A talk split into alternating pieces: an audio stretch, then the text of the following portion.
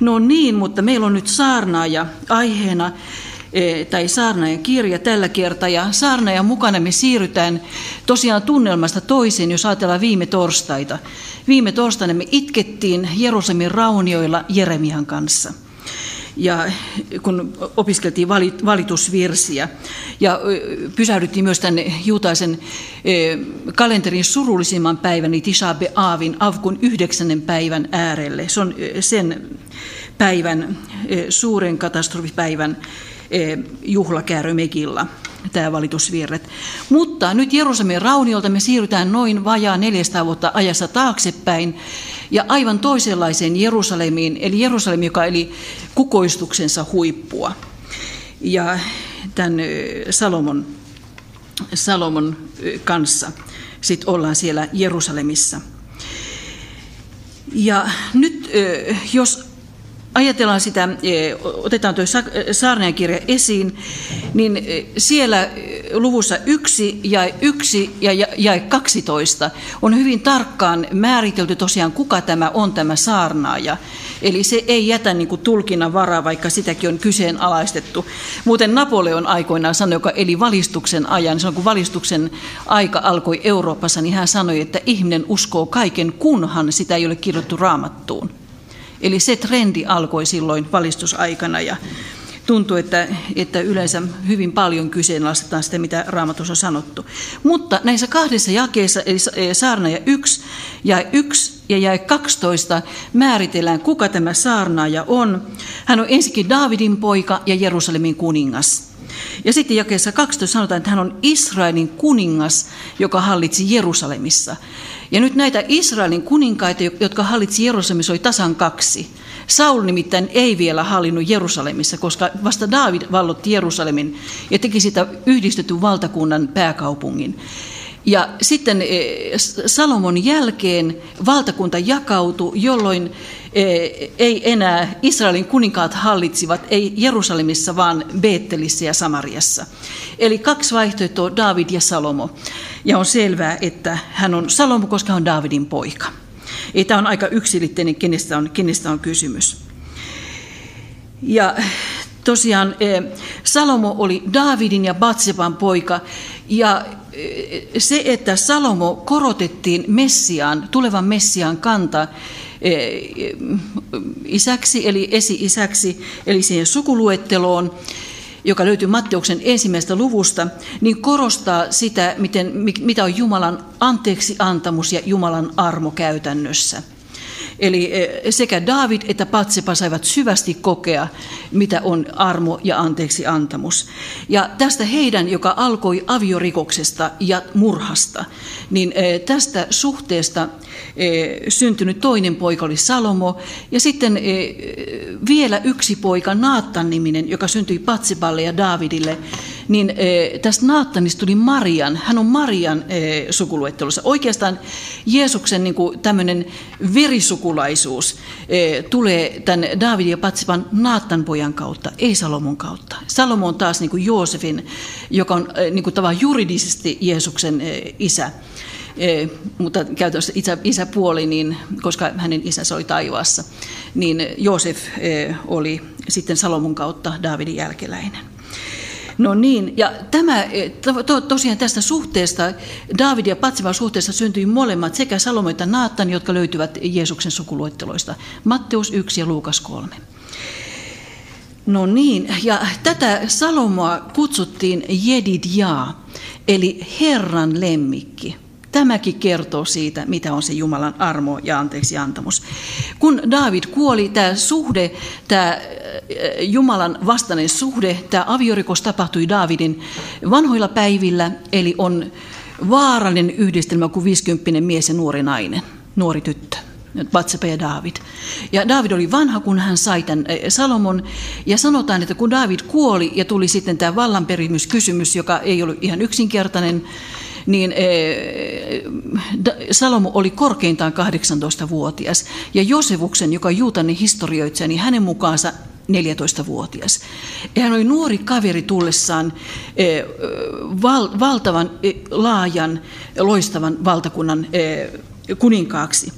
Ja siksi kun hän sitten rukoilee tullessaan kuninkaaksi, Jumala sanoo, että rukoile mitä ikinä haluat.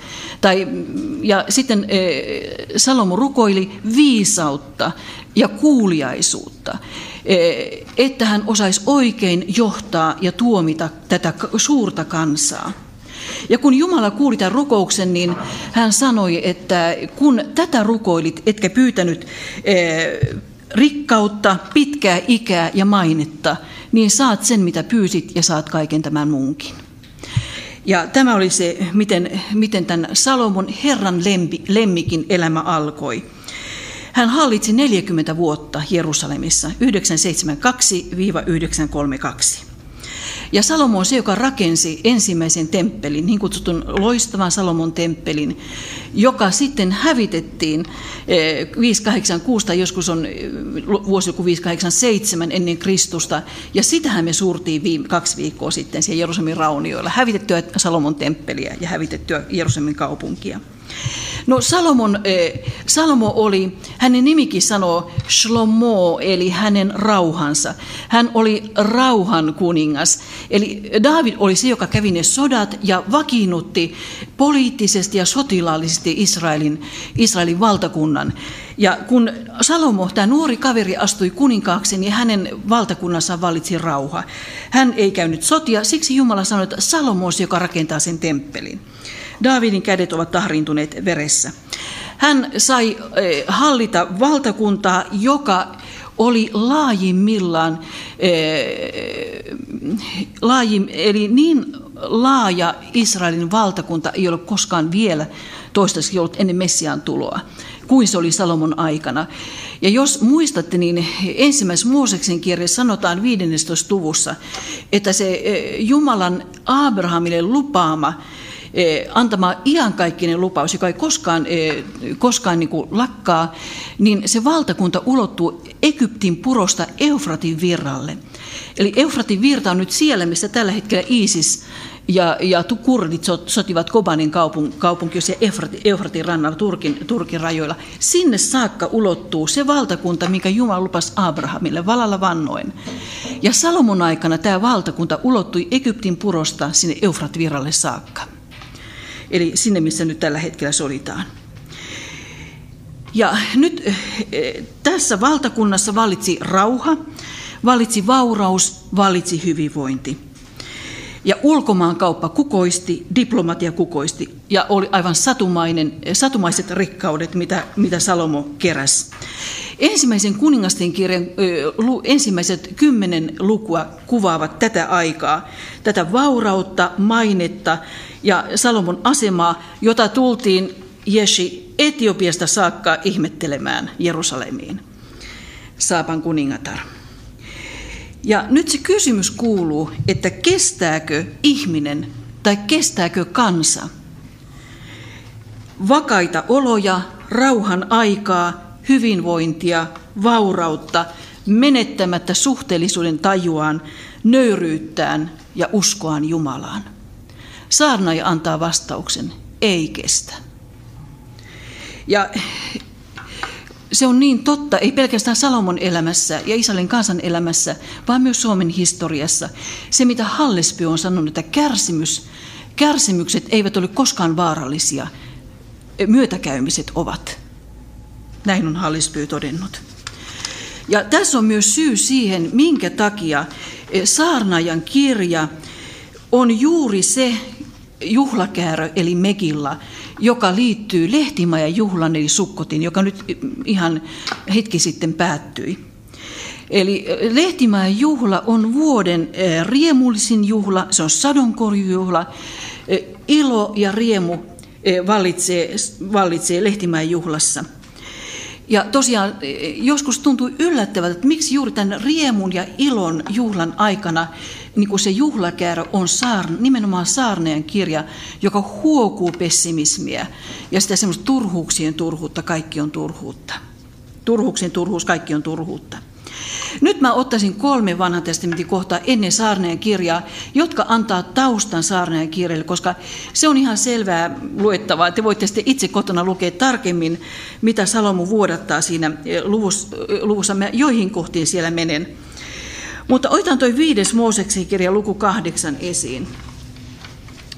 Ja me ollaan e, tässä, tässä luvussa 5 Mooses 8, tai koko viides Mooseksen kirja, me ollaan luvatun maan porteilla.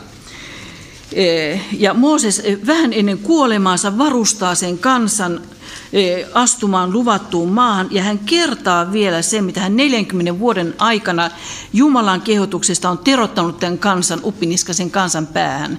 Eli koko viides Mooseksen kirja on Mooseksen puhetta. Ja nyt tässä kahdeksannes luvussa sanotaan, oikeastaan voi sanoa, että tämä, tämä luku voidaan otsikoida, muistakaa, älkää unohtako. Muistakaa, älkää unohtako. Ja nyt tämmöinen hasidismin isä eh, Israel Bashem Tov 1700-luvulla sanoi näin, eh, unohtaminen johtaa maanpakolaisuuteen. Luna, e, muistamisessa on lunastuksen salaisuus. Mä törmäsin näihin sanoihin ensimmäisen kerran, kun olin ensimmäisellä matkalla Israelin 70 luvulla. Ja nämä sanat löytyivät sitten, kun se Yad Vashem, joka on se vainojen museo, niin se oli aivan erinäköinen silloin 70-luvulla kuin se on nykyään. Ja kun sen kävi sen museon läpi, niin siellä lopussa oli nämä Israel Bashem Tomi sanat, unohtaminen johtaa maanpakolaisuuteen, galutiin, eksiiliin. Ja muistamisessa on lunastuksen geulan salaisuus. Se on vähän niin kuin hebreassa sanallekin galut ja geulaa, eli maanpakolaisuus ja, ja lunastus. Ja nyt tässä, mitä, mitä täytyisi muistaa, niin e, tämä viides Mooseksen kirja kahde, e, kahdeksas luku jäi kolme. Tässä sanotaan, että hän halusi osoittaa teille, ettei ihminen elä ainoastaan leivästä, vaan kaikesta, mitä Herra sanoo. Ja tähän itse asiassa Jeesus käytti, kun perkele kiusasi häntä siellä autiomaassa. Hän sanoi näin, että ihminen ei elä ainoastaan leivästä, vaan kaikista siitä, mitä Herra sanoo. Ja sitten tulee tästä eh, jakeesta seitsemän eteenpäin. Luvatummaan rikkaudet ja vaarat. Eli Herra teidän Jumalanne vie teidät siihen hyvään maahan, jossa on puroja ja lähteitä, jossa vedet kumpuavat maan uumenista laaksoissa ja vuorilla. Sitten nämä seitsemän sen maan hedelmää, mitkä Jumala antaa sille kansalle. Eh, vehnä, ohra, viiniköynnös, viikunapuu, granatiumnapuu, olivipuu ja sitten mainitaan hunaja. Todennäköisesti on kyseessä taatelin mehu. Eli taateli. Juuri nämä, niin kuin nämä keskeiset, eh, eh, keskeiset asiat, mitä se maa tuottaa Jumalan siunauksesta kansalle. Siinä maassa teidän ei tarvitse elää puutteessa, vaan teillä on kaikkea, mitä tarvitsette. Sen maan kivet ovat rautaa ja sen vuorista voitte louhia kuparia. Kun syötte itsenne kylläisiksi, kiittäkää Herraa Jumalanne siitä hyvästä maasta, jonka hän on teille antanut. Varokaa unohtamasta Herraa, Jumalaanne. Ja, ja 14. Varokaa tulemasta ylpeiksi ja unohtamasta Herraa Jumalaanne, joka vei teidät pois Egyptistä orjuuden maasta. Ja 17.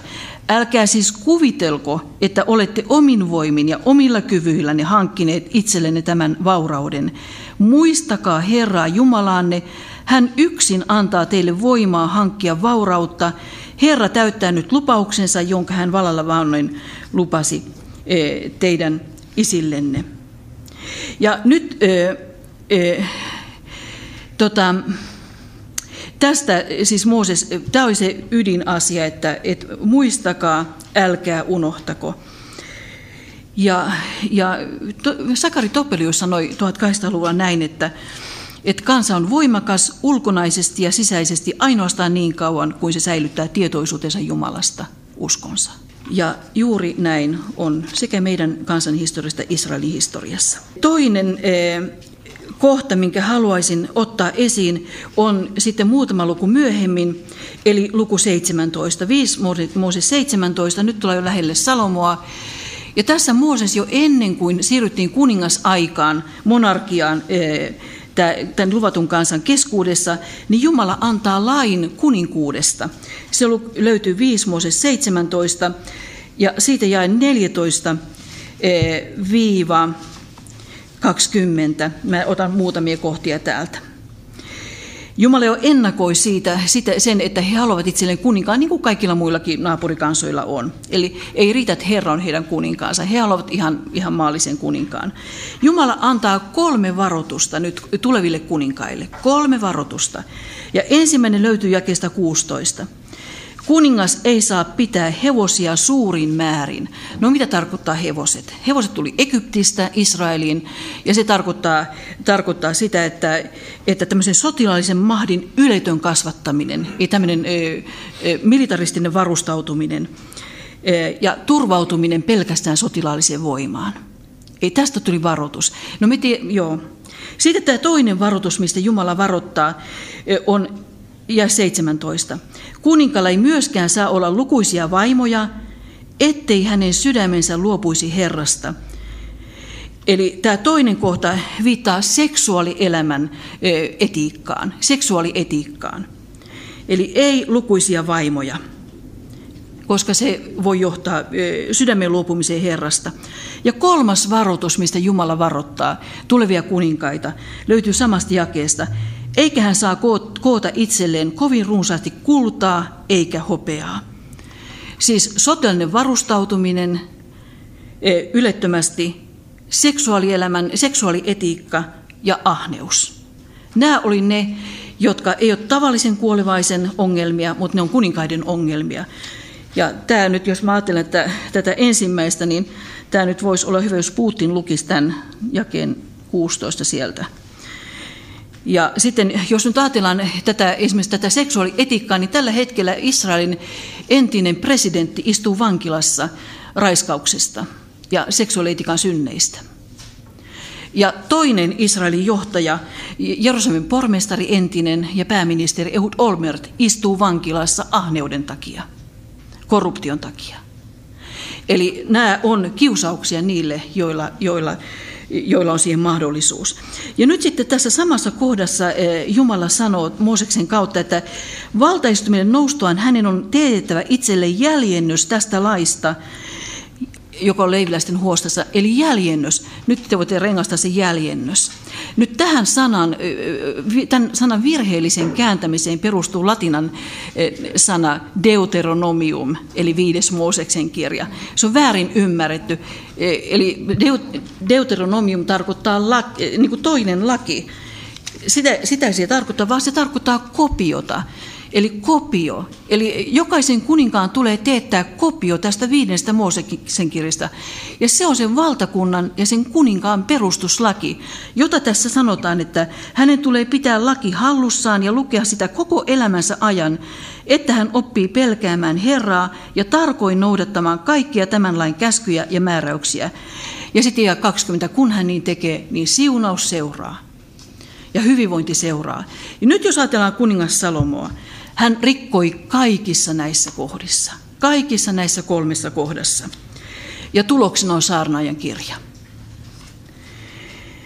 Ja tosiaan tämän Jedit Jaa, eli Herran lemmikin ura, eh, nuoren miehen lupaavasti alkanut ura Herran lemmikkinä päättyy vanhan Salomon saarnaajan kirjan tunnelmiin. Ja se kolmas kohta, minkä haluaisin vielä ottaa täältä ennen kuin pysähdyn tuohon Saarneen kirjan, löytyy ensimmäisen kuningasten kirjan 11. luvusta. Mä sanoin jo, että nämä kymmenen ensimmäistä lukua kertoo sen eh, Salomon eh, tämän valtavan eh, ylämäen, sen miten hän oli sen laajan, vauraan, maineikkaan kuningaskunnan maineikas ja viisas kuningas.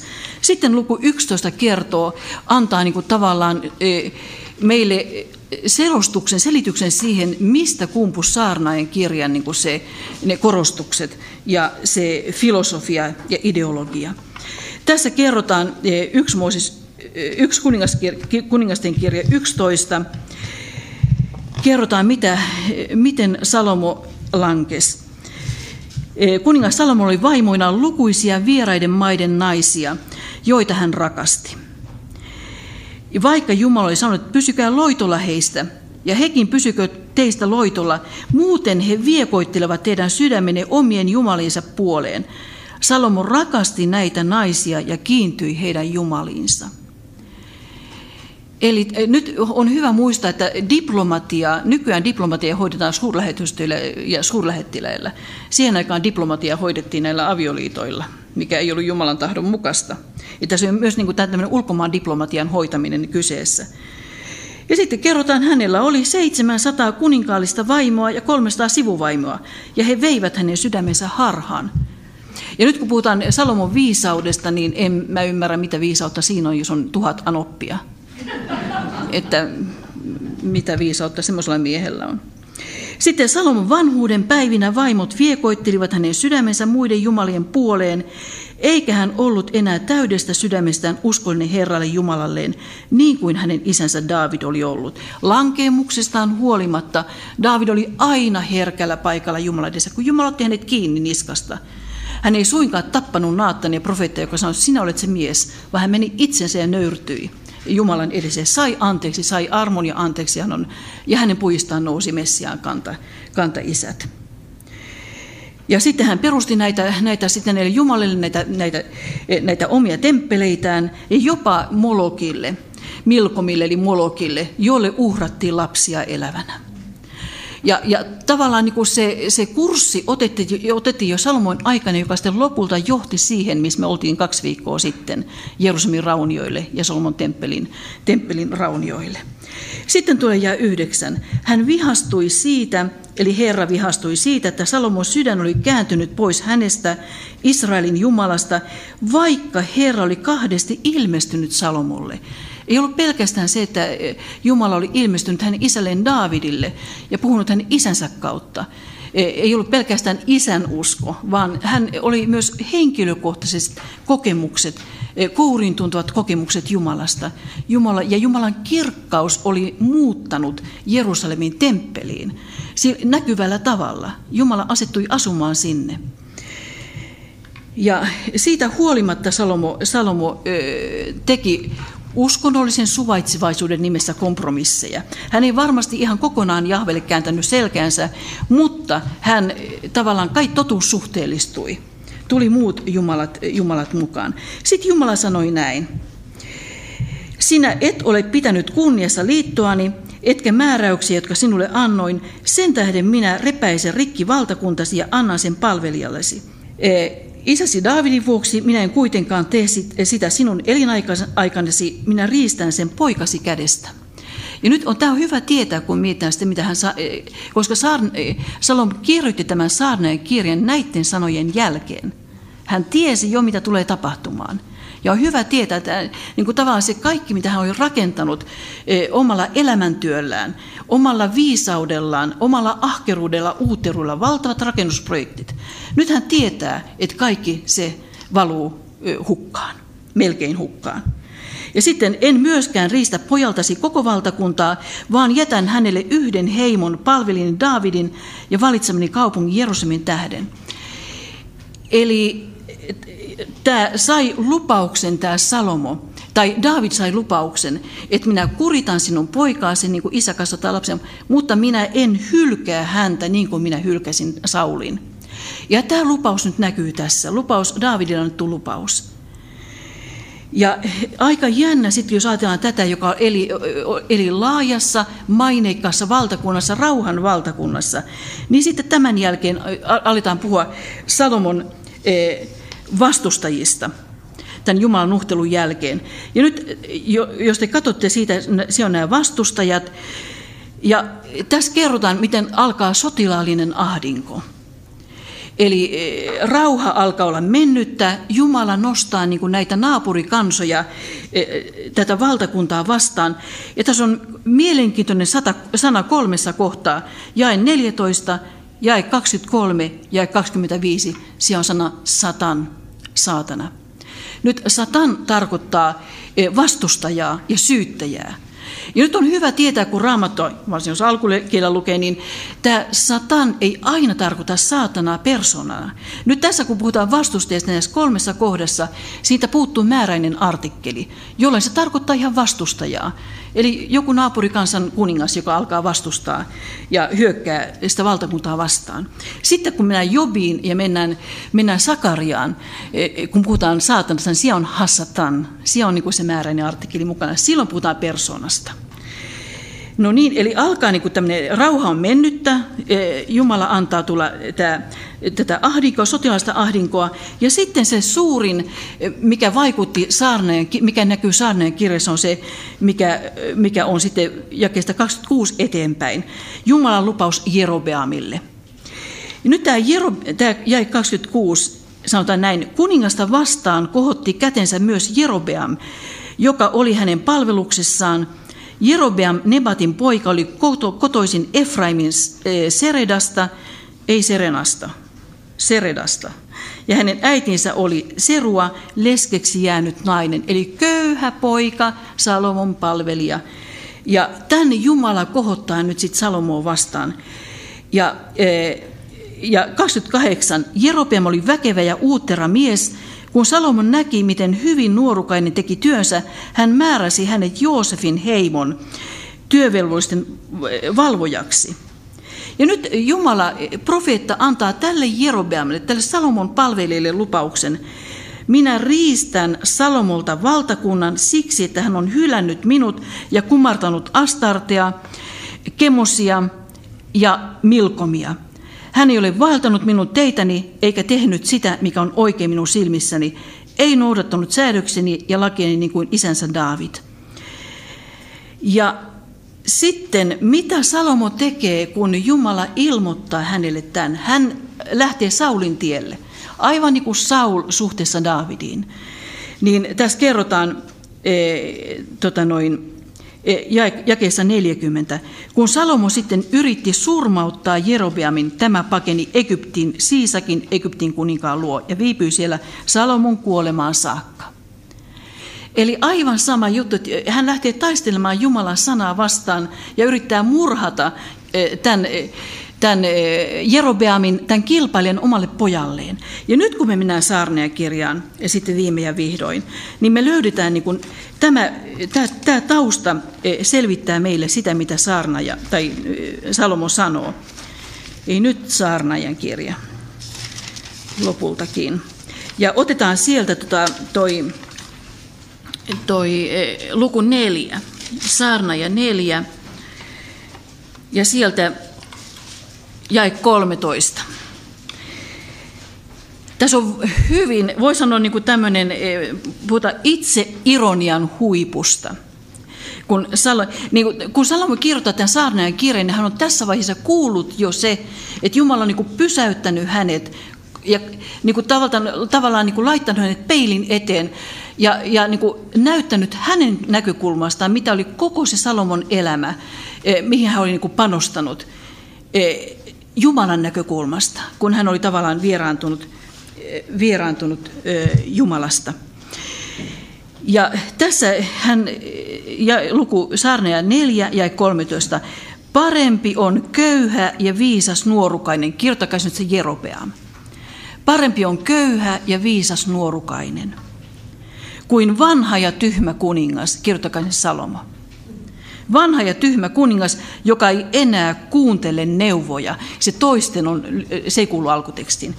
Eli parempi on köyhä ja viisas nuorukainen kuin vanha ja tyhmä kuningas, joka ei enää kuuntele neuvoja. Ja tämä on hyvin tyypillistä, kun on, muistaakseni Sauli Niinistö sanoi aikoinaan jossakin, oliko se jossakin kirkossa peräti Pohjanmaalla puhumassa, mä en tiedä muistatte tämmöistä tapausta, tuli nyt yhtäkkiä mieleen, kun Paavo Lipponen, joka oli valtansa huipua, hän sanoi, että kyllä se niin paavo on, että, et, tota, että valta tuppaa turmelemaan ja, ja jotenkin, että sit tulee hirveän pikkumaiseksi. Et, ja juuri, juuri näin tapahtuu, että ei enää ota neuvoja vastaan, kun on niin kuin valtansa huipulla. Ja tässä tämä on, niin kuin sanoa, itse ironian huippu. E, hän tässä niin kuin tunnustaa, että juuri näin on. ja sitten tosiaankin nuorukainen lähti vankilasta ja tuli kuninkaaksi. Viittaa Jerobeamia. Hän tuli Egyptistä ja tuli kuninkaaksi. Vaikka oli syntynyt köyhänä tuon toisen hallitessa. Minä näin, miten kaikki kynnelle kykenevät auringon alla asettuivat kannattamaan nuorukaista, joka nyt nousi valtaistuimelle. Tässä Salomon on mennyt jo itseensä. Määrätön joukko jokaisen ympärillä, joka nousee kansan johtajaksi, mutta jälkipolvet eivät häntä ihaille muista. muista. E, turhu, turhuuteen tuulen tavoittelu on sekin. Eli kyllä se on ihan totta, että Jerobeam ensimmäinen, että tuli myös Jerobeam toinen Israelin kuninkaana, ja sen pohjoisen valtakunnan kuninkaan, niin puhutaan Jerobeamin synnistä. Ja tämä Jerobeam aloitti sen synnin, koska hän halusi poliittisista syistä eh, torpedoida sen, että porukat ei lähde Jerusalemin kumartamaan Jumalaa. Siksi hän pystytti ne eh, Samarian sonnit sinne Peetteliin ja Daaniin. Ja, ne, ja johdatti näin sen koko se pohjoisen kymmenen heimoa pohjoisen valtakunnan Israelin palvomaan epäjumalaa, Samarian sonnia. Eli se on ihan totta, mitä Salomo tässä sanoo niin kuin tavallaan Jumalan johdatuksesta, että jälkipolvet eivät häntä ihaille muistele. Puhutaan Jerobeamin synnistä. Eli tässä niin kuin tavallaan tämä vanha kuningas niin kuin viittaa siihen, hän tietää jo, että hänen poikansa ei tule hallitsemaan sitä laajaa valtakuntaa. Ja aika mielenkiintoista, että hänen poikansa nimi on Rehabeam, joka tarkoittaa, kansa on laajentunut kansa on laajentunut. Siinä tavalla, tavallaan hän siinä nimessä, pojalle antamassaan nimessä niin kuin tavallaan puhuu sitä, että antaa ymmärtää, että on laaja kansa, laaja valtakunta. Ja nyt hän niin kuin näkee sen, että, että se tula, tulee niin kuin tavallaan supistumaan. Ja nyt sitten tämä toinen semmoinen epätoivon ja masennuksen aihe tälle kuninkaalle löytyy toisesta luvusta, saarneet kaksi, liittyen tähän samaan asiaan mikä vaikuttaa niin kuin vanhan kuninkaan tämmöiseen masennukseen, epätoivoon, johtuu epäilyksistä oman poikansa soveltuvuudesta. Ja tässä luvussa kaksi, jakeet 17 eteenpäin. Minä vihasin koko elämää, sillä kaikki mitä auringon alla tapahtuu oli minusta pelkkää pahaa, turhuutta ja tuulen tavoittelua. Minä vihasin sitä vaivan näköä, jolla olin rasittanut itseäni auringon alla. Hän ajatteli nyt koko elämäänsä taaksepäin, koska minun täytyy jättää sen tulokset seuraajalleni. Eli seuraajani, eli se Rehabeam, se poika. Ja kuka tietää, onko hän viisas vai tyhmä? Silti hän kerran hallitsee kaikkea, minkä olen täällä vaivaa nähden ja viisauden avulla saanut aikaan. Sekin on turhuutta. Minä antaudun, antaudun epätoivon val, val, valtaan kaiken sen vaivannoin vuoksi, joka oli, jolla olin rasittanut itseäni auringon alla. Hän niin kuin tavallaan näkee, että varmaan niin kuin tämä seuraaja kysymys, että kenelle tämä valtakunta menee ja onko hän soveltuva. Ja juuri näin on, että Rehabeam oli nuori kukkopoika, tämmöinen eh, nousukas, joka, eh, joka oli syntynyt kultalusikka suussa. Ja hän onnistui sitten heti, kun hän tuli kuninkaaksi, niin välittömästi valtakunta repes, repes kahtia. No niin, tästä tulee jotenkin mieleen, mieleen, kuinka nyt ollakaan, kun on viime päivinä lukenut tästä ja on itse niin kuin sivusta saanut vuosikymmenen aikana seurata tätä Nokian nousua, uhoa ja tuhoa. Niin tässä on vähän, vähän näitä samoja, samoja e, asioita. Nyt tota noin, e, mä ottaisin muutaman kohdan tästä Saarnajan kirjasta niin kuin ihan tämmöisiä sanastollisia juttuja. Ensimmäinen et voidaan tosiaan sanoa, että hän on tämän vanhoilla päivillään kirjoittanut, ja sen jälkeen, kun hän Jumala otti hänet kiinni ja nuhteli häntä, ja myös kertoi, mitä tulee tapahtumaan. Ja se näkyy niin kuin tämän masennuksen niin kuin takana. Voidaan sanoa, että tässä kuvastuu tämmöinen keskisyvää masennusta potevan, potevan vanhan miehen, miehen sielun maisema. Ja tässä on, niin kuin, voi sanoa, se on myös sillä tavalla, että se on niin kuin kylmän kirkas kuvaus siitä, mitä elämä on ilman Jumalaa. Niin kuin Paavali sanoi Efesoskirjoissa kirjeessä, kun hän puhutteli ei-juutalaisia, efesolaisia, ennen te elitte ilman Jumalaa ja ilman toivoa maailmassa. Ilman Jumalaa ja ilman toivoa. Nyt avainsanoja tässä saarnaajan kirjassa tietenkin on tämä sana hevel, eli turhuus, tyhjyys, tarkoituksettomuus, tuulen henkäys. Tätä tarkoittaa tämä sana hevel hebreassa. Se esiintyy 38 kertaa tässä kirjassa, tämä sana hevel, turhuus, tarkoituksettomuus. Ja, e, ja sitten tämä toinen asia, mikä, mikä tässä korostuu, kun te luette tätä läpi, on tämä auringon alla.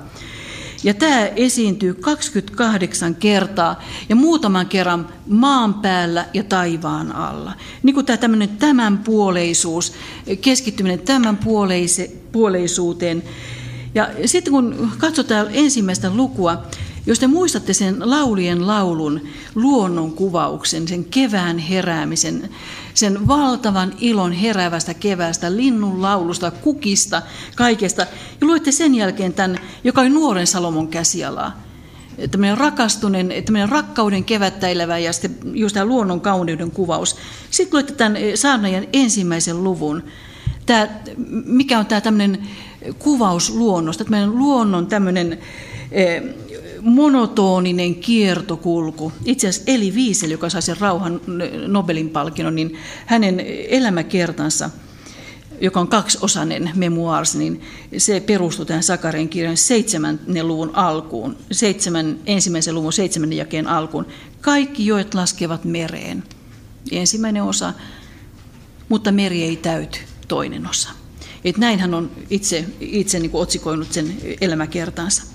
Ei tämä tämmöinen luonnon kierto kuin monotoninen kiertokulku.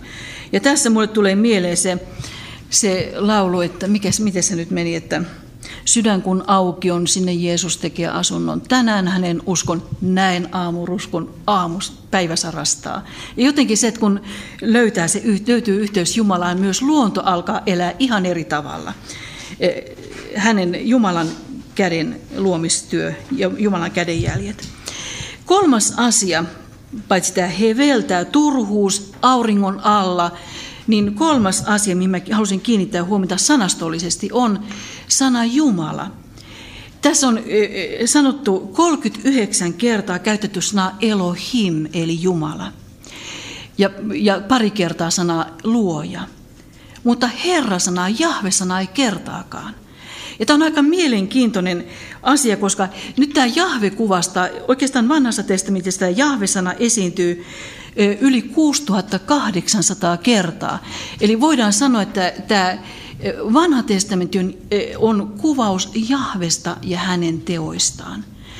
Ja nyt tämä Elohim on sitten Jumala yleensä, tai Jumala tietenkin isolla jillä, ja jos ajatellaan sanaa Jahve, niin sit, joka puuttuu kokonaan tästä, tästä kirjasta, ei ole kertaankaan tässä kirjassa, niin tavallaan Jahve kuvastaa Jumalan pyhyyttä, Jumalan e, e, tämmöistä rakkautta, Jumalan läsnäoloa, Immanuel, Jumala meidän, Jumala meidän kanssamme.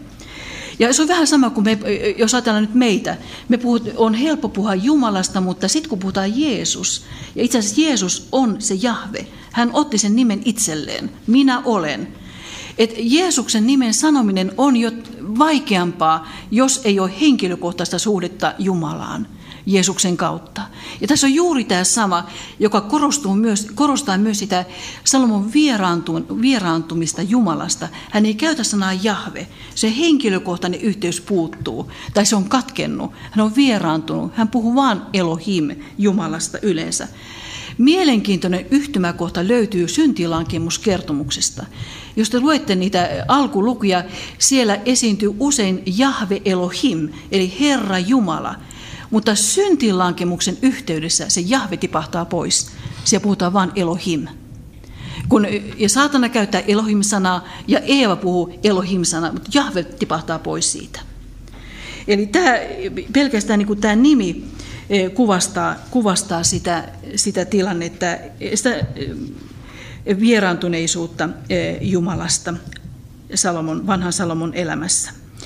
Sitten mä ottaisin täältä esiin tuon luvun luku 7.23. Kaiken tämän olen viisauden avulla e, koetellut. Minä sanoin, tahdon tulla viisaaksi, mutta viisaus pysytteli tavoittamattomissa. Ja tässä e, tulee mon, useamman kerran esiin se, että minä ajattelin sydämessäni. ja minä mietin. Eli hän omin voimin, oman, oman viisautensa avulla, ei peruste Jumalan sana, vaan oman viisautensa avulla, avulla pyrki tavoittamaan kaiken ole, olemusta ja kaiken niin perimmäistä, perimmäistä tarkoitusta ja viisautta. Tahdon tulla viisaaksi, mutta viisaus pysytteli tavoittamattomissa. Kaukana on kaiken sisin olemus, syvällä, syvällä. Kuka voi sen löytää? Syksy Räsänen. Mä kohta siteraan häntä vähän. Minä ryhdyin itsekseni pohtimaan ja etsimään viisautta ja kaiken lopputulosta ja ymmärsin, että jumalattomuus johtuu järjettömyydestä ja tyhmyys mielen sokaistumisesta. Tässä on vanhan Salomon tunnustus elämänsä lopulla. Nyt mä mainitsin syksy Räsäsen. Nyt se on jännä tätä, tätä kosmot, kos, ei kosmetologia, kuin kosmologia, on nyt siteerattu. Hän oli nyt ihan pari päivää sitten Hesarissa taas. Universumin kehitys on kirjoittu kehomme. Tässä viime, viime tota noin, maanantain, nyt tämän viikon maanantain kolumnissa, tiedekolumnissa hän sanoo näin, että kaikki tämä monimuotoisuus on syntynyt sattumasta ja kehittynyt yksinkertaisista lähtökohdista. Sitten nuo sattumat toimivat kaiken rakenteen, galaksien, tähtien, solujen siemeninä. Atomit yhdistyivät molekyyleiksi, jotka järjestyivät soluiksi ja kerääntyivät lyhytkestoisiksi kokoelmiksi, jotka kutsuvat itseään ihmisiksi. Aluksi ihmiset hahmottivat maailmaa samalla tavalla kuin lajitovereitaan, kuvitellen tapahtumien taustalle inhimillisiä persoonia ja asettivat itsensä pääosaan. Nyt toi Ville Ranta, joskus hänellä välähtää tosi hyvin, niin eh, tässä on syksyräsäisen kuva ja, ja hän on kirjoittanut näin, että Vastauksia perimmäisiin kysymyksiin pyydetään nykyään mieluiten kosmologeilta, koska mulla on kaup- kaukoputki, jep, uskonut on väärässä, kaikesta. Katoin galaksia, ei näkynyt Jumalaa. Näin helppoa se on, kun tietää. Ja sitten se, mikä oli tuossa e, kuukausiliitteessä, tai taisi olla toi viimeinen, niin se, nyt kun ajatellaan, ajatellaan tämä Salomon turhuuksia. Hän pohtii elämän tarkoitusta, elämän perinnäistä viisautta, elämän, elämän niin kuin, niin kuin syntyjä syviä. Hän pohtii niitä ja nyt hän tuli tähän tulokseen, että jumalattomuus johtuu järjettömyydestä ja tyhmyys mielen sokaistumisesta. Nyt tämä syksyläiseni kirjoittaa näin. Jakoavaimen tarkoitus on se, että se on tehty tiettyä asiaa varten. Mutta elämää ei ole valmistettu mitään tarkoitusta varten. Se vaan on sattumalta syntynyt. Kauhistuttavassa merkityksettömyydessä on kuitenkin hyviäkin puolia. Se vapauttaa ihmisen tekevään, tekemään mitä vain. Olemme vastuussa teoistamme vain toisillemme. Tässä oli tämä. Ja tämä tulee hyvin, hyvin lähelle nyt tätä, mitä, mitä Salomo tässä sanoo, mutta Salomo to, toteaa tosiaan sen, että jumalattomuus johtuu järjettömyydestä, niin kuin Raamattu sanotaan kahteen kertaan psalmissa, että Hullu sanoo sydämessään, ei ole Jumalaa. No, tämä, e, tämä tämmöinen kaiken epäileminen on nyt, tämä on hyvin moderni tämä kirja, tämä kaiken epäileminen on nyt, nyt fiksua. Ja erittäin naivia ja primitiivistä on, on uskoa johonkin absoluuttiseen totuuteen. Käsite totuus on, totuus on suhteellistunut meidän länsi, länsimaisessa kulttuurissa. Mulle nyt tulee tässä mieleen, anteeksi vain nyt Kari Mäkinen, mutta silloin kun hänet valittiin Turun piispaksi ensin, niin mä olin semmoinen reipas nuori e, tota noin, toimittajapoika radiossa ja aamu Ylen aikaisessa. Ja se oli juuri tämä valinta tehty ja hän oli tilannut tämän, tämmöisen haastattelun aamu Ylen aikaiseen tältä Kari Mäkiseltä Turun tulevalta piispalta. Ja hän sitten kysyi reippana, sanoi sitten aamulla, että no minä nyt teen teille sen saman kysymyksen, jonka minä tein teille eilen, että lupasitte eh, miettiä yön yli. Ja minä nyt kysyn sen, eh, uskotteko te Jumalaan? Ja Kari Mäkinen sanoi, että minä nyt yön yli mietin ja minä voin sanoa nyt, että ajoittain. Tämä on fiksuutta. Tämä on fiksuutta.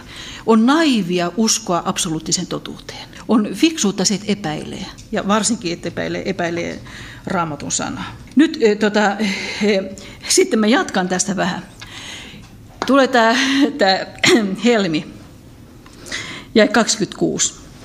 Minä havaitsin, Kuolemaakin katkerampi on nainen. Hän on pyydys, hänen sydämensä on ansa, hänen kätensä ovat kahleet. Jumalalle mieluinen hänet välttää, mutta synnin tekee takertuu hänen verkkoonsa. No niin, tässä on sovinisti äänessä. Ja nyt kun eh, tavallaan tämä kohta löytyy raamatusta ja sanalaskuissa alkaa olla jo näitä painotuksia, aivan samoja painotuksia, niin nyt kun puhutaan raamatun naiskuvasta, niin, eh, niin on siunattu asia, että nämä on raamatus. Ja, ja ainoa hyvä asia tässä on se, että hän on hyvin rehellinen. Hän rehellinen tässä. Mutta tämä ei ole raamatun naiskuva. Raamattu kuvaa hyvin karusti ja kaunistelemattomasti ja rehellisesti sen, miten Israelin kanssa, ja niin kuin esimerkiksi tämä elostelija Salomo, miten hän on elämässään niin kuin mennyt pieleen ja langennut. Aikoinaan, kun fariseukset pistivät nämä herätysliikkeen edustajat Jerusalemissa, pistivät Jeesuksen lujille ja halusivat niin kuin tavallaan selvittää, kumpaan koulukunta hän kuuluu, Hilleli vai Shammain koulukuntaan kysymyksessä avioerosta. Niin hän sanoi, että onko miehellä oikeus mistä syystä tahansa hylätä nainen, hylätä vaimonsa, kirjoittaa erokirja. Eli oletko Hillelin koulukunnan kannalla vai Shammain koulukunnan kannalla? Ja Jeesus sanoi, että Mooses tosin antoi tämän myönnytyksen teille, että voi kirjoittaa, e, kirjoittaa tämän erokirjan, mutta alusta ei niin ollut. Ja tämä on aina, kun me puhutaan ihmiskuvasta, kun me katsotaan näitä kuninkaiden sekoiluja ja näitä raamatun henkilöiden sekoiluja, joka on rehellistä korutonta kertomaa, aina täytyy mennä siihen, mikä on se Jumalan alkuperäinen tarkoitus. Alusta ei niin ollut sanoi Jeesus Matteus 19. Ja tosiaan, kun nyt lukee tätä, no mä jatkan nyt tästä vielä. Katso, sanoi saarnaaja, tämän minä totesin, kun kohta kohdalta pyrin tulokseen. En löytänyt, mitä kaiken aikaa etsin, ihmistä. Tästä tuli nyt mieleen toi, toi yksi e, tota, e, kreikkalainen filosofi, muistaakseni Diogenes, joka lyhdyn kanssa, lampun kanssa etsi ihmistä. Löytääkö hän ihmisen? Niin tässä on vähän tämä sama, että kaiken aikaa etsin ihmistä. Tuhannen joukosta minä löysin yhden, mutta koko määrästen ainoatakaan naista. Eli mitä, mikähän tämä tuhat, tämä on nyt vähän tämmöistä, tämmöistä niin kuin salakieltä, mitä tämä tarkoittaa tämä tuhat. Hän oli tuhannen, tuhannen naisen haaremi. Että onko tässä viittaus siihen vai, vai mihin? No niin, eli tässä, ja mä, nyt kun mä mietin sananlaskujen kirja ja saarnajan kirja, että Salomon naiskuvaa, mulle tulee jotenkin tässä nyt mieleen se, että, että kun Jumala otti hänet kiinni nimenomaan tässä, tässä seksuaalietiikassa, sen alueella, niin tässä nyt tulee jotenkin se sellainen tunne, mikä mulle tulee syntilankemuksen yhteydessä, kun Aatami sanoi, en minä, vaan tuo nainen, jonka minulle annoit. Eli hän niin kuin vieritti sen syyn niin kuin sen naisen, naisen niskoille. Tässä on vähän sama. Että tavallaan niin kuin nämä naiset johti hänet harhaan, että, että se on niin kuin ne naisten syy, eikä niin kuin tavallaan katsonut, katsonut peiliin. Ja sitten kun mä, nyt sanalaskuissa on näitä samoja, samoja paino, painotuksia suhteessa naiseen, mikä johtuu ihan hänen omista valinnoistaan, niin tulee mieleen semmoinen yksi hautakivi, joka on Suomesta löytynyt, tämmöinen, että eh, vaimo oli haudattu ja siinä hautakirjassa luki, hän sai rauhan taivaassa, minä svante maan päällä. No niin, vielä ihan eh, lyhyesti tästä, että jos ajatellaan tätä kokonaissanomaa niin kuin tällä, tällä saanaajalla, niin tämä on tos, niin kuin todella semmoista elämän filosofiaa, eli mielekkyyden, tarkoituksen, onnen ja tyydytyksen etsimistä. Ja nyt meillä on tämmöinen mies, joka on kaiken saanut, joka on antautunut kaikille haluilleen, kaikille aisteilleen, kaikille mitä, kaikki oli hänelle mahdollista. Ja nyt tämä ensimmäiset seitsemän lukua, siinä etsitään niin kuin tätä tyydytystä ja onnea, e, onnea luonnontieteistä, filosofiasta, nautinnoista, syömisestä ja juomisesta, vallasta, materiaasta, vauraudesta, e, musiikista, rakentamisesta. Hän rakensi todella paljon. Maanviljelystä – ja, ja kaiken tämän jälkeen hän sanoo, turhuuksien turhuus, kaikki on turhuutta. Tässä kirjassa ongelma ei ole kärsimys, niin kuin Jopin kirjassa, vaan se on kaiken tarkoituksettomuus, kaiken tyhjyys. Ja tämän saman sanoman äärellä olla, jos ajatellaan, mä nyt siteraan tätä arvostamani Pekka Eskelistä, että tämän saman sanoman äärellä tai ajatusten äärellä ollaan, kun ajatellaan Hollywoodin huipputähteä mainikasta, esimerkiksi Marilyn Monroeta tai Michael Jacksonia, jotka löytyvät eh, hotellihuoneestaan tai kotoaan eh, heroinin eh, tai unilääkkeiden yliannostuksen kuolleina. Eli palvotut ihmiset, juuri niin kuin tämä sama. Tai sitten jotakin tuommoisia rocktähtiä, jotka niin kuin tavallaan yrittää huumeilla niin kuin tavallaan peittää tai painaa, painaa pois sitä kysymystä, tässäkö kaikki oli. Tätäkö tämä kaikki on? Nyt tämä Viktor Frankl, joka, oli, joka menetti keskitysleissä Auschwitzissa ja Dachaussa kaikki koko sukunsa paitsi yhden sisarensa. Hän kehitti sen logoterapian ja juuri se, mitä hän sanoo, on se, että äärimmäisissäkin olosuhteissa selviää, jos on mielekkyys ja tarkoitus elämällä ja toivo. Ei toivo niin merkittävä, eh, merkittävä tämmöisen elämän halun ja elämän voiman kannalta. Nyt jos ajatellaan tätä, kun eräs tutkimus nyt ihan hiljattain oli, oli muistaakseni Hesarista luin sen, että, tai radiosta kuuntelin, että on tutkittu, että, että kun mit, ajatellaan varallisuutta, niin onnellisuuden kasvu varallisuuden nousun myötä pysähtyy 5000 euroon kuukaudessa. 5000 euron kuukausipaikka kuukaudessa. Siihen saakka se onnellisuus sisääntyy. Sen jälkeen se alkaa mennä alamäkeä. Se on aika mielenkiintoinen, koska ja Salon meni kauas, kauas tämän 5000 euron kuukausipalkan yläpuolelle. Ja, ja tosiaan tulos oli se, että tässäkö kaikki oli. Nyt sitten siunatuksi lopuksi niin eh, mitä saarnaja saarnaa? Nyt tämä on hebraiksi kohelet, eli se saarnaajakin alkaa hebraiksi divrei kohelet, eli saarnaajan sanat.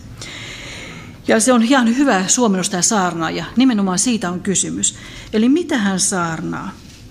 Ja nyt väärät johtopäätökset saarnaajan kirjan pohjalta on se, että, että että tämä kirja jotenkin puoltaisi tämmöistä hällä väliä elämän asennetta, eli siitä vaan syökää ja juokaa ja iloitkaa huomenna, että kuolette. Et tämä ei ole se pääsanoma, se tähtäys, mikä hänellä on, eikä pessimismi, vaan tämä päättyy toivoon. Ja nyt tota, se, mitä hän nyt korostaa, mikä täältä nousee esiin, kolme asiaa, on se, että hän korostaa tavallisen, vaatimattoman elämän kohtuullisen työnteon ja levon merkitystä. Eli syöminen, juominen, elämän pienistä asioista iloitseminen, ei tämmöinen tavallinen, vaatimaton elämä, kohtuullinen työnteko, kohtuullinen nimenomaan, ettei uhraa läheisiään, perhettään, omaisia, lapsiaan, työn eikä mammonan alttarille. Kohtuullinen työnteko ja lepo. Eli elämän pienistä asioista iloitseminen, ja näitä hän ei itse saanut kokea elämässään. Ja ilman näitä niin tosiaan tuloksena on olemisen sietämätön keveys. Ja tämä on se ensimmäinen asia, mitä, mitä hän nyt saarnaajana haluaa opettaa ja, ja korostaa. Toinen asia on se, että parasta ei ole omaisuus, asema, maine, vaan tärkeät ihmiset, läheiset ihmiset. Mä itse törmäsin tähän, tosiaan kun niin kuin mä kerroin, että mua sivusta saanut seurata esimerkiksi nyt näiden, jo, tätä, tätä aikaa, jolloin yritysmaailmassa meni lujaa, esimerkiksi, Nokialla, niin oli tämmöinen slogan, jos te muistatte, oli tämmöinen kuin eh, Nokia Connecting People, ei Nokia yhdistää ihmisiä. Nokia Connecting People and Disconnecting Families eli lisättiin vielä, ja erottaa perheet. Ja mä niin kuin näin sen omissa oppilaissani siellä, että monia avioreja tuli, koska Nokia oli kaikki kaikessa. Eli työlle uhrattiin kaikki mahdollinen. Ja perheet hajos. Ja nyt tavallaan sitten mä muistan, kun joku niin kuin havahtui ja sanoi, että niin, kun mä kuolen tai mä oon sairaalassa ja mä oon niin kuin vakavasti sairaana, tuleeko mun työnantaja sen sairaalan mua katsomaan? Ei. Ne on ne läheiset ihmiset. Ja, ja se oli tämmöinen havahtuminen tapahtui, alkoikin tapahtua sillä tavalla, että ihmiset alkoi alkoi niin tavallaan kasvattaa perheitä ja, ja, ja satsata perheisiin ja läheisiin. Eli eh, Salomo korostaa aivan samaa, eli parasta ei ole omaisuus, asema, maine, vaan tärkeät, läheiset ihmiset, hyvät ihmissuhteet. Ja on mielenkiintoista, että tämä läheisten, tärkeiden ihmissuhteiden merkitystä korostaa muinaisen Israelin voimakkaimman talouskasvun veturi. Se oli hänen elämänsä karvas, karvas totuus, minkä hän kantapään kautta oppi. Kolmas asia, ja sitten mennään tähän viimeiseen lukuun, joka on nyt se huipennus tälle saarnaajan kirjalle, luku 12. Tässä luvussa on vertaansa vailla oleva kuvaus vanhuudesta. Vanhuuden vaivoista, vanhuuden rainaisuudesta. Tämä luku 12, ensimmäiset viisi jaetta, eli 1-5 viides jäi puoleen väliin, kuvastaa vanhuuden vaivoja ja raihinaisuutta. Ja tämä on allegoria, tämä on vertauskuvasta puhetta. Mä en tiedä, oletteko koskaan niin miettineet, mitä tässä kuvataan. Tässä nyt kuvataan kielikuvien kautta, allegorian kautta vanhuuden vaivoja. Tässä puhutaan, puhutaan ensinnäkin mielen masennuksesta, apeudesta. Englanniksi on tämmöinen sanonta, että every cloud has a silver lining – ei niin hyvä, että jotakin, ei niin paha, että jotakin hyvääkin. Eli jokaisella pilvellä on hopeinen reunus. Mutta vanhuuden tulee vanhuus, että ei ole enää niitä hopeisia reunuksia, että aina vaan on pilvistä ja sataa. Ja, eli tämmöinen mielen apeus. Toinen kielikuva, käsien vapina. Kumara ryhti, eli fyysisten voimien heikkeneminen, nöyrtyminen toisten apuun. Sitten harvenneet hampaat, sumentunut näkö, heikentynyt kuulo, liikkumisen kankeus ja epävarmuus. E, mantelipuu kukki, ihana kielikuva, harmaat hapset. Onko teillä kukki kuin tämä mantelipuu? No huomasin, että mulla kukkii tämä, kun katsoo täältä, niin täältä päälailta, niin mantelipuu kukkii siellä komeasti. Mantelipuun valkoiset, valkoiset kukat. Mantelipuu kukkii harmaat hapset. Ja sitten tulee erittäin mielenkiintoinen tämä kapriksen nuput. Ei tämä, kapris, tämä kuvastaa myös sitä, miten vaikea on kääntää joitakin kohtia. Nyt rauhamoisio, tämä ihana rauhamoisio, on, joka on tätä Pyhänmaan kasveja selittänyt, niin tämä kapris, kapris on tässä kaprisen, kapris, kapriksen kukka. Ja tämä kaprista niin kuin löytyy hyvin, jos olette itkumuurilla tai länsimuurilla Jerusalemissa, niin siellä niin kuin, ne kasvaa siellä muurin raoissa, kasvaa kaprista. Nyt tämä on hebraksi, tämä kapris on avionaa. Ja se tarkoittaa nykyhebraksi myös seksuaalista halua ja kiihkoa. Ja nyt tämä, tämä vanhan käännöksen mukaan tässä sanotaan, että kapriksen kukat ovat tehottomat. Ja se on, se on niin kuin tavallaan lähellä. Ei tavallaan tämä kaprista käytettiin niin kuin ruokahalun herättäjänä eh, liharuuissa. Käytätte sitä kaprista? Missä te käytätte sitä? Mä en oikein näitä mausteita tunne. Liharuissa, joo. Ei sitä käytä niin liharuissa herättämään ruokahalua. Ja, nyt, ja sitten se tarkoittaa myös niin tämmöistä sukupuolista halua. Ja nyt tässä sanotaan, että kapriksen nuput on, tai ne kukat on tehottomia. Ei enää niin kuin tämä ruokahaluttomuus, ei enää niin kuin, vaikka kuinka kaprista laittaa, niin ei ole enää ruokahalua. Tai sitten seksuaalinen halu on niin kuin hiipunut. Että tässä, on, tässä on loistava, kirjallisuudessa, kirja, loistava kirjallinen allegoria vanhuuden vaivoista ja raihnaisuudesta. Itse asiassa mun täytyy nyt sen verran sanoa teille myös ihan rukousaiheena, että tämä on tullut mulle erittäin henkilökohtaiseksi nyt. Mä oon ollut tämän asian kanssa todella kasvotusten, koska mun Raakel äitini 91V, niin hän on tullut kuukauden sairaalakierroksella. Hänelle tuli vyöruusu kasvoihin tänne vasemmalle puolelle ja ja hänen, hänen tosiaan näkö on tosiaan himmeä ollut jo sillä tavalla, että hän on jo vajaan kymmenen vuotta, hänet luokiteltiin näkövammaiseksi, hän ei pysty lukemaan enää, että lyhdyt on tosi himmeet.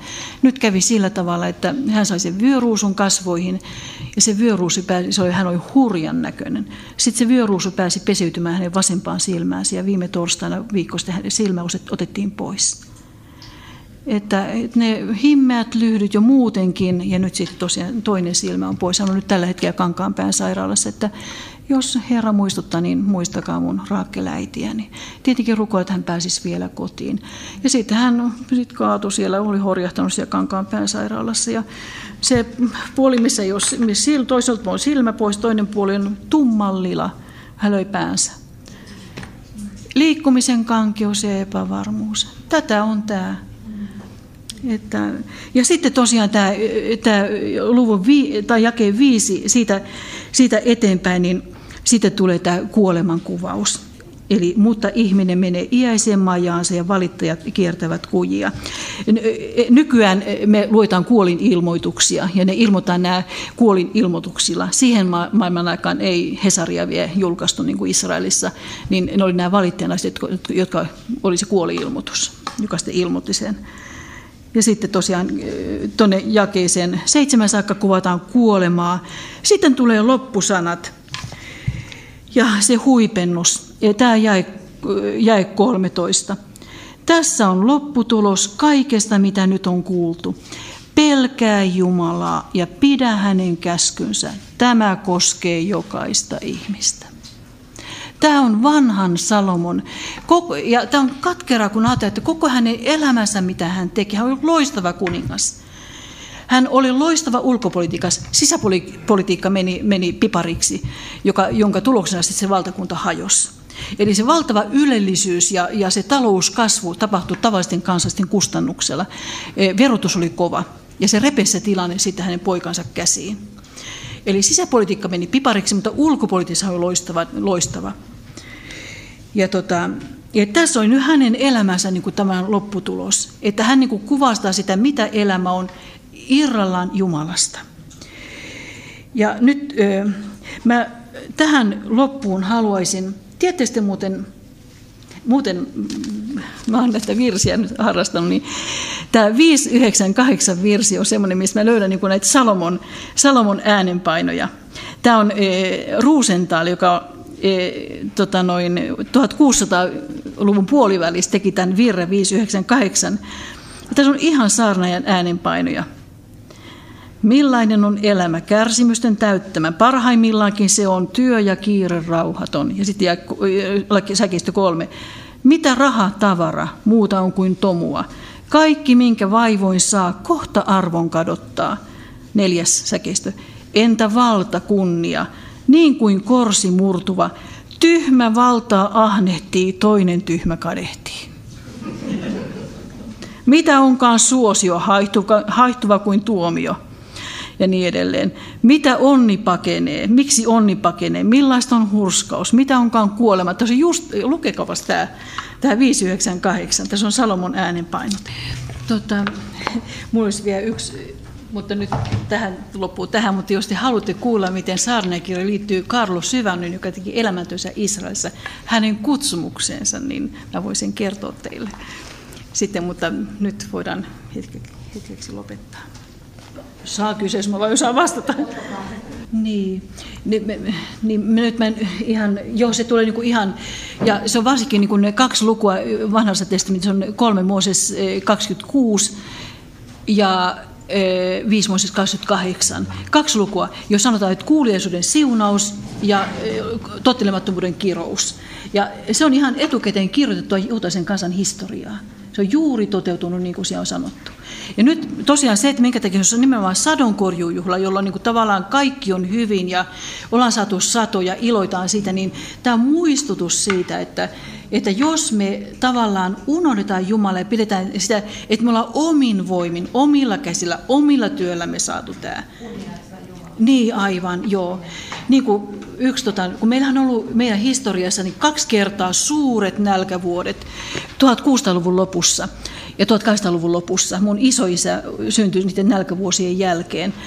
Ja, eli 200 vuoden välein, eli se 1600-luvun nälkävuodet oli silloin, kun Suomi-Ruotsi oli suurvalta. Ja, ja tosiaan oli Euroopan mahtavin valtio. Hakkapelit oli tekemässä pahojaan tuo Euroopassa 1600-luvulla, suomalaiset sotilaat. Ruot, sotivat Ruotsin sotia siellä. Tämä suurvalta Ruotsi-Suomi joutui polvilleen, kun ei tullut kesää eikä saatu viljaa. Ei ollut jäämurtajia vielä, ei saatu apua niin kuin muualta. Ja valtavat kuolovuodet. Ja Jumala joutuu näköjään niin kuin panemaan polvilleen tietyin väliin muistuttamaan, että tulee niin kuin tavallaan semmoinen oikea nöyryys. Mielenkiintoista on, että tämän ensi, 1600-luvun lopun nälkävuosien jälkeen syntyi suvivirsi. Muutama vuosi sen jälkeen. Suvivirsi. Ja nyt me nikotellaan sitä, kun siinä on Jumalan nimi mainittu siinä suvivirsi, voiko sitä laulaa. Ja silloin suvivirsi, ja 1800-luvun eh, nälkävuosien jälkeen 1800-luvun eh, lopun, 60-luvun, 1860-luvun nälkävuosien jälkeen, suurten kuoluvuosien jälkeen, syntyi taas kukkasilla kukkulat, oi Herra, kaikki vyötät. Seuraavat, 572. Eli kun, kun saatiin taas niin kuin aurinko paistui ja saatiin kesä ja saatiin sato. Et sitä rukoillaan sitä, että Jumalan ei tarvitsisi kovin kovaan koulu meidän kansaan niin kuin laittaa. Ja mua niin kuin lohduttaa tässä vaiheessa aina se, kun eh, joskus tulee, että no mitä, mitä, mitä hyödyttää, mitä kannattaa, että mitä yksi ihminen voi. Mutta sitten mä aina mietin Abrahamia, kun Abraham rukoili sen Sodoma ja Gomoran puolesta, ja jos kymmenen, hän tinkas Jumalan kanssa, jos kymmenen olisi löytynyt Sodomasta, jotka olisi ollut niin kuin kelvollisia tai, tai suurin piirtein elänyt ihmisiksi, niin koko alue olisi selvinnyt. Ja meitä on nyt tässä kymmenen rukoilemassa meidän oman puolesta. Että niillä on merkitystä se, että me, me kannetaan meidän kanssa ja rukoillaan meidän kanssa ja päättäjien puolesta. No niin, No kolmas, no, tavallaan kolmas kohta on se luku 12, se viimeinen luku, ja sieltä niin kuin tosiaan se, että, että Jumala ja Jumalan sana, Jumalan käskyt. Ei tavallaan se on niin kuin se, kuitenkin se ei jäänyt siihen pessimismiin, vaan se, että älkää seuratko, tehkö niin kuin minä tein. Minä vanha tyhmä kuningas, vaikka olin maailman viisain mies. E, mä tein, mä unohdin Jumalani. Ja nyt, ja nyt sanotaan, että, että, että tosiaan Salomo vanhoilla päivillään, niin kun nyt tämä, tämä saarnajan loppu ilmaisee, että hän niin kuin tavallaan katu meni itseensä ja tavallaan tajusi, että niin kuin se, minkä perässä on juossunut turhaa ja tuulen tavoittelua – kaikki niin kuin valuu vaan tyhjiin ilman, ellei Jumalan siunaus tosi mukana. Joo. Joo. Mä uskon, että siis, niin kuin mä sanoin, että Salomonhan se ura, jos nyt on Josefuksen Jutaisen historioitsen mukaan, joka eli vähän Jeesuksen jälkeen, jälkeen tota noin kuitenkin ensimmäisellä vuosisadalla, niin, niin kun hän sanoi, että se oli 14-vuotias kaveri, joka sai syntyä niin kuin tavallaan kuninkaallisen perheeseen laajaan valtakuntaan. Eli hänkin syntyi kultalusikka suussa. Ja, ja tota, tuli 14, jossain 14-vuotiaana tuli kuninkaaksi. Ja jos ajatellaan sitä, että hän rukoili Jumalaa, hänen, hän aloitti hyvin ja Jumala antoi siitä hänelle tunnustuksen ja hän sai ilmestykset. Jumala ilmestyi kaksi kertaa hänelle. Ja, ja sitten Jumalan kirkkaus asettui siihen temppeliin, minkä hän rakensi. Niin se alku oli hyvä, mutta se vaan tarkoittaa sitä, että jos te luette Danielin kirjan, niin Daniel on semmoinen raamatun henkilö, jota valta ei turmelu. Hän yli 70 vuotta vallan ytimessä keskiössä. Poliittisen vallan, suurvallan vallan ytimessä siellä keskiössä. Ja se valta ei häntä turmellu. Joo, eli, mutta se, että normaali, hyvin helposti, helposti tapahtuu se, että raha, maine, valta sokeuttaa. Tuli, menettää se suhteellisuuden tajun. Ja mä ajattelin, että mitä on nöyryys? Nöyryys ei ole mitään muuta mun mielestäni kuin oikean, la, oikean suuntaista suhteellisuuden tajua. Että mä tiedän, kuka on Jumala ja mä tiedän, kuka olen minä. Ja nämä roolit ei mene sekaisin. Ja, ja sitten kun on, on, kaikki on hyvin ja on hyvinvointia, vaurautta, ei tarvitse ponnistella hirveästi, niin unohtuu se, että miten riippuvainen, miten hauras mä olen, miten riippuvainen mä, olla, mä olen Jumalasta yksilönä ja kansakuntana. Joo. Ja Abraham jäi niin kuin tavallaan Lootin sokaisi se Sodoma ja Komoran vauraus ja kaupunkikulttuuri. Eli Abraham jäi suositsa sinne tavallaan autiomaahan tai sinne karumpiin olosuhteisiin. Loot valitsi niin kuin tämän kaupunkikulttuurin ja sen vaurauden, hyvinvoinnin. Ja siinä kävi huonosti. Oli, oli, oli. Mutta se ei sokassu Abrahamia. Ei, ei, ei sokassu. Että hän oli, oli niin kuin tavallaan eh, kuulijainen Jumalalle. Kyllä. Joo, ja mä ajattelen, Danieli, Danielis näkyy myös se, että hän oli nähnyt, miten Jumalan sana toteutuu. Hän oli nähnyt valtakunnan tuhon, Assyrian tuhon, Babylonian nousun, oman kansan tuhon. Eli kaikki se, mitä Jumala oli sanonut, niin hän niin kuin näki ihan, ihan niin kuin, ja hän oli sen vallan keskiössä, että valtakunnat nousee, valtakunnat tuhoutuu. Se, mikä pysyy, Jumalan sana. Eli tavallaan se, se, hän oli kokenut sen. Niin, se on aika jännä, että nyt, nykyään se, missä soditaan tällä hetkellä, on karkemiin lähellä, se Kobane, missä nyt käydään ISIS, ja, niin siellä nyt lähi politiikan niin kuin nämä mannerlaatat horjuu aivan samalla alueella. Eli Karkemis oli se, missä lopullisesti 1000, 1000, anteeksi, 605 ennen Kristusta Assyrian valtakunta tuhoutui. Karkemis. Ja nyt sen alueen lähellä on tämä Kobane, missä ISIS, nyt haetaan sitä uutta, uutta kalifaattia ja sitä siellä. Niin tavallaan, että Daniel näki kaiken tämän. Oman kansansa tuhon, Babylonian nousun ja sitten näki vielä Persian, Babylonian tuho ja Persian nousun. Eli hän niin kuin näki sen, että valtakunnat nousee ja valtakunnat tuhoutuu. Hän ei sokastunut siitä. Se, mikä pysyy, on se, mitä Jumala on sanonut. Joo, mä mietin, niin tämä Joosef ja Daniel, mulla on niin kuin, rinnakkaiset henkilöt. Daniel ei ollut profeetta. Hän ei, hebrealaisessa raamatussa hän ei lukenut profeettien joukko, vaikka Jeesus kutsui häntä profeetaksi. Hänen tehtävänsä ei ollut profeetan tehtävä, vaan hänet Jumala laittoi, niin kuin Joosefinkin, niin pakanaisen valtakunnan vallan ytimeen, sinne poliittisen vallankäytön ytimeen. Se oli se Danielin tehtävä ja minusta se kertoo myös Jumalan suuresta armosta rangaistessaankin kansansa.